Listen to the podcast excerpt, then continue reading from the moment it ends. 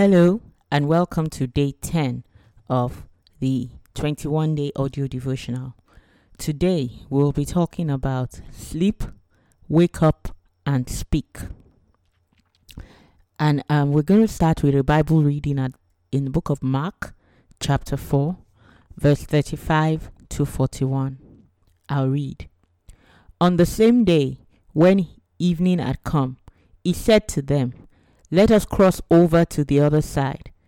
Now, when they had left the multitude, they took him along in the boat as he was, and other little boats were also with him. And a great windstorm arose, and the waves beat into the boat, so that it was already filling. But he was in the stern, asleep on a pillow. And they awoke him and said to him, Teacher, do you not care that we are perishing? Then he arose and rebuked the wind, and said to the sea, Peace, be still. And the wind ceased, and there was a great calm. But he said to them, Why are you so fearful? How is it that you have no faith? And they feared exceedingly, and said to one another, Who can this be, that even the wind and the sea obey him? That was Mark chapter 4, verse 35 to 41. Now, Jesus had given his disciples a word that they should cross over to the other side of the lake. These words should have been a comfort for them when the storm started, but it was not. He had performed many miracles in front of them, and he had taught them many things. Yet, they still did not understand that his word was powerful and true. They were subject to their senses, what they could see, hear, and feel, instead of the word of the one who had shown them that he was the Son of God. This is like many of us today. We are saved and have personally experienced the power of God.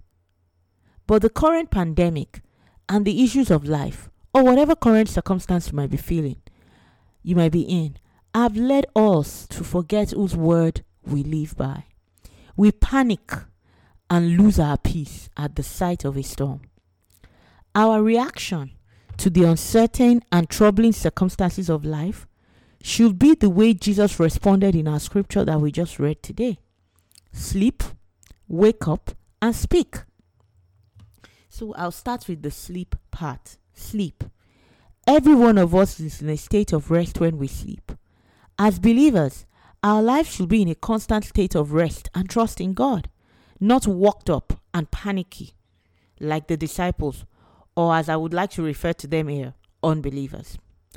This signifies that the Jesus, that the peace Jesus had within him is what we also have. He gave it to us.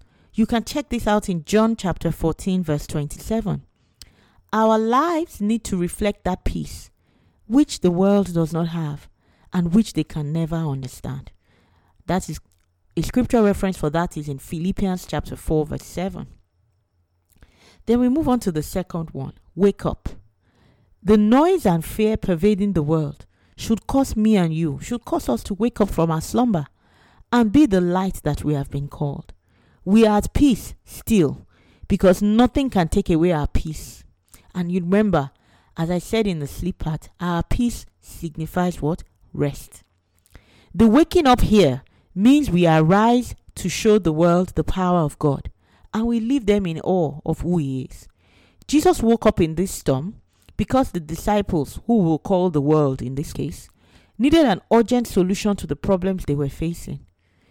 There is a call to all believers, and I'm calling everyone listening to me to wake up from slumber, to wake up from hiding and hoarding the power of God in our lives. We need to wake up in the storm to shine the very light that the world needs to see the Father in the deep darkness covering the nations. Isaiah chapter 60, verse 1 to 2. Arise, shine, for your light has come. Even if darkness is covering the whole world, it is time for us to wake up and arise and shine. Believers, we should not be confused and scared of the darkness covering everywhere, but we need to wake up without fear and full of confidence.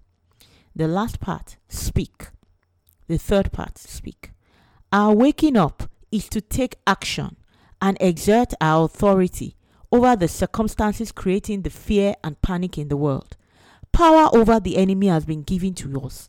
Luke chapter 10, verse 19 says, Behold, I give unto you power to trample on serpents and scorpions, and over all the power of the enemy, and nothing shall by any means hurt you.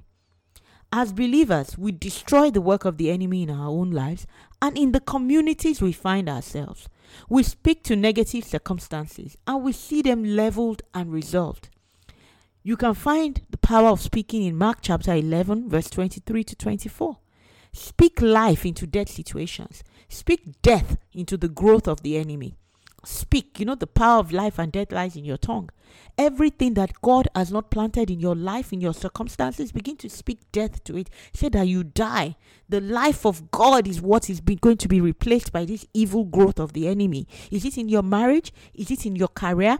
Is it in your spiritual life? Is it in the lives of your children? Speak life to it. Speak life to dead circumstances. Speak life to dead financial situations. Speak life to dead businesses. Speak life to dead careers. Child of God, are, we, are you ready to sleep, wake up, and speak?